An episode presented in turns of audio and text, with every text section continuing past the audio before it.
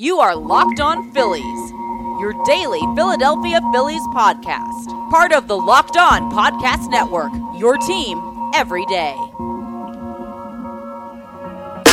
What's going on, guys? It is Tuesday, August 27, 2019. This is Locked On Phillies. I'm Tim Kelly. Today's show is brought to you in part by BlueChew.com. Blue Chew brings you the first chewable with the same FDA approved active ingredients as Viagra and Cialis, so you know they work. You can take them anytime, day or night, even on a full stomach. And since they're chewable, they work up to twice as fast as a pill, so you can be ready whenever an opportunity arises. Right now, we've got a special deal for Locked On Phillies listeners. Visit BlueChew.com and get your first shipment free when you use our special promo code MLB. Just pay $5 shipping. So it was a crazy Monday for the Phillies. We have a ton to get to, including the game, which itself was pretty ho hum the first five or six innings and then turned into a wild night at the park. But even prior to yesterday evening's game, there was a very strange situation that presented itself in the clubhouse at Citizens Bank Park. In yesterday's show, we talked at length about Cesar Hernandez running what should have been a double into a single in the top of the sixth inning against the Marlins Sunday. He got bailed out by Rhys Hoskins home run in the next at bat, but both Hoskins and Jay Bruce spoke to him and told him that it was unacceptable. Gabe Kapler after talking to Hernandez earlier in the season about an instance of not running as hard as he should have to first base, he elected to keep him in for the rest of the game Sunday. But when Monday night's lineup came out, Hernandez wasn't in it. And a few people did very good reporting on this, and I want to give them credit. Dave Uram of KYW News Radio, Matt Breen of the Philadelphia Inquirer, and Matt Gelb of The Athletic.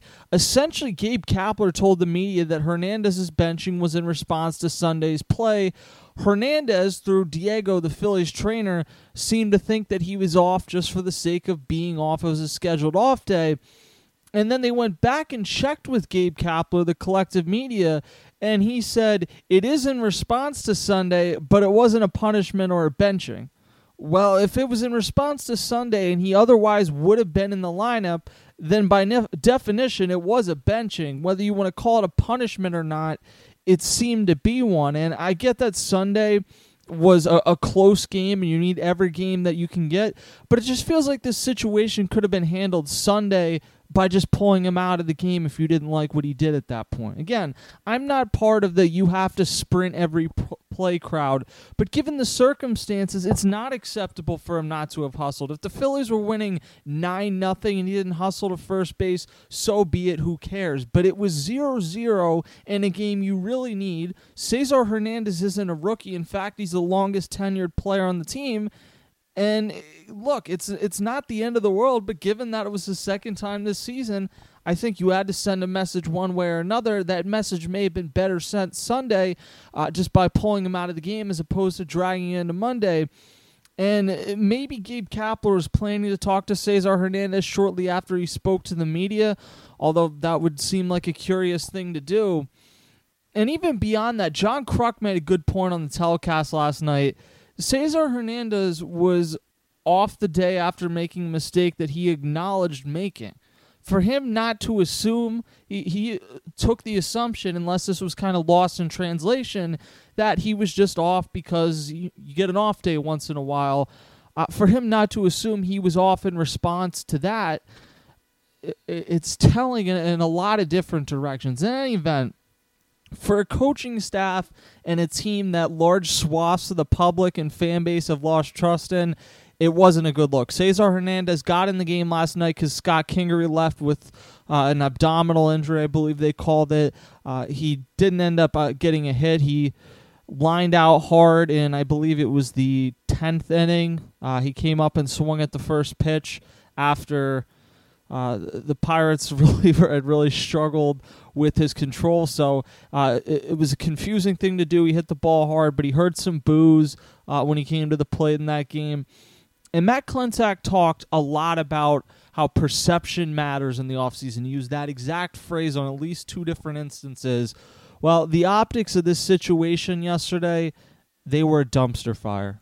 Of course, the uh, pregame festivities, if we want to call them that, were just the beginning of what was a, a, seesaw of a day for the Phillies yesterday. For a few innings last night, it appeared that Jason Vargas and Brad Miller would lead the Phillies to a, a, an important victory, but a rather uninspiring victory just over a bad team. Brad Miller hit a 434 foot home run to left center field. Uh, he, he absolutely crushed it to give the Phillies a 2 1 lead. Jason Vargas did give one of those runs back in the top of the fifth. Uh, Joe Musgrove, the Pirates pitcher, who pitched very well last night and has pitched very well twice against the Phillies. They got him in the Gerrit Cole trade, so given how Gerrit Cole's pitched for the Astros, they they better be getting something good out of uh, their half of that deal. But you you had that home run, and then you had Jason Vargas give the run back, but still, Jason Vargas entered the seventh inning with a 2 1 lead still in intact. Unfortunately for him, he ran into trouble. Melky Cabrera, who has seemingly been 35 for 10 years, he singled, and then Colin Moran lined a ball that narrowly missed landing in the flower bed over the left field wall for a home run. Instead, it was a double, and it scored Cabrera from first base. Jason Vargas faced one more batter on the night, and he ultimately exited the game. Alvarez, Jose Alvarez, who's probably been the Phillies' best reliever maybe the entire season at this point if you take the totality of the season, especially given what ultimately happened with Hector Neris last night. Jose Alvarez only pitched one one pitch last night.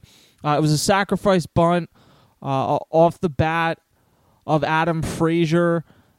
Uh, Adam Frazier made that sacrifice bunt. Rhys Hoskins fielded it. Probably would have had to play at first base, but he bobbled the ball, ended up having to go to first base. That opened up first base. Josh Bell was intentionally walked, and the Phillies made the decision. Gabe Kapler made the decision to pull Jose Alvarez in favor of bringing on Jared Hughes. And as much as I love Jared Hughes sprinting onto the field, he gave up a two run single. It wasn't an overly hard hit ball. It found the right spot in between Brad Miller at third base and Jean Segura at shortstop and it, the Pirates took a four to two lead, and it kind of looked like this would be another ugly loss for the Phillies. However, in the bottom of the eighth, two big Phillies bats came alive. Bryce Harper in his first game back after uh, his son was born. He hit a home run. It was his 10th of August, 28th of the season. He's had an incredible month. And then two batters later, with the same reliever, Richard Rodriguez, still on for the Pirates, Corey Dickerson crushed a go ahead two run home run.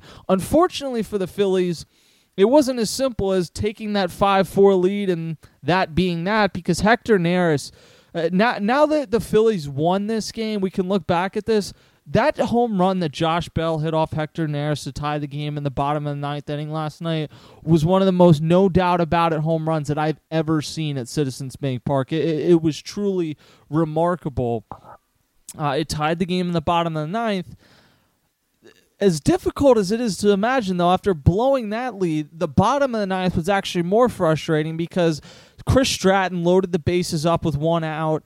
Rhys Hoskins, who's struggling, came up and swung at the first two pitches against a reliever that seemingly couldn't find the strike zone. The second pitch, he popped up in the infield, the right side of the infield, to end his at bat. So with two strike or with two outs and the bases loaded, Bryce Harper came up. Of course, uh, ha- hasn't been long at all since he had a walk off grand slam. That did not happen. He should have had a walk off walk though last night on two different occasions. He did end up swinging uh, through strike three to end the inning.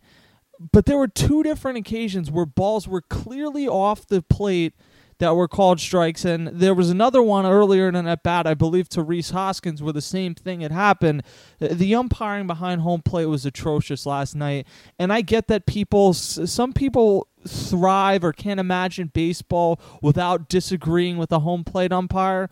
But the game would have been a nine inning game last night if you had an electronic umpire behind the plate calling balls and strikes. And I know there's lots of glitches to be worked out with that, but you would have got the thing right. Like that's what this is supposed to be about for umpires is you get the call right and they didn't last night. Uh, fortunately for the Phillies, after a frustrating 10th inning, Sean Rodriguez, of all people, who's on the roster for his ability to hit left handed hitters, or so the Phillies say, because Corey Seidman of NBC Sports Philadelphia tweeted out something last night that went viral, essentially pointing out that Sean Rodriguez hasn't been too good at hitting lefties lately, but he came up against a right-handed pitcher in the bottom of the tenth inning. He smashed, or wasn't really smashed. He lined a walk-off home run that just got over the wall in left field near the foul pole to give the Phillies a victory. The Phillies, as frustrating as that game's been, game was, and as frustrating as this season has been, they moved to 67 and 62 with the victory. They are a game back of the Chicago Cubs for the second spot in the National National League wild card race. And look, if you ask me today, do I think the Phillies are going to make the playoffs? No, I don't. But and I get frustration with people that say uh, a lot of people responded to the article we put out on Phillies Nation after the game last night saying this win was lipstick on a pig, and that may be true, but it, is legitimately the case that the Phillies are only a game back of the Cubs for the second spot in the National League wildcard race, and that may speak more to the ineptitude of the National League wildcard race than to the Phillies being a playoff caliber team. But it is what it is. Uh, Drew Smyly, who has a 4.73 ERA and six starts as a Philly and a 6.99 ERA overall, will get the ball for the Phillies tonight. So uh, it has the potential to be a rather long night for the bullpen again but the Phillies are going for a series victory, and frankly, they need a series sweep against the Pirates. You can follow me on Twitter at Tim Kelly Sports and read my work on PhilliesNation.com and Radio.com. I'll talk to you guys next time.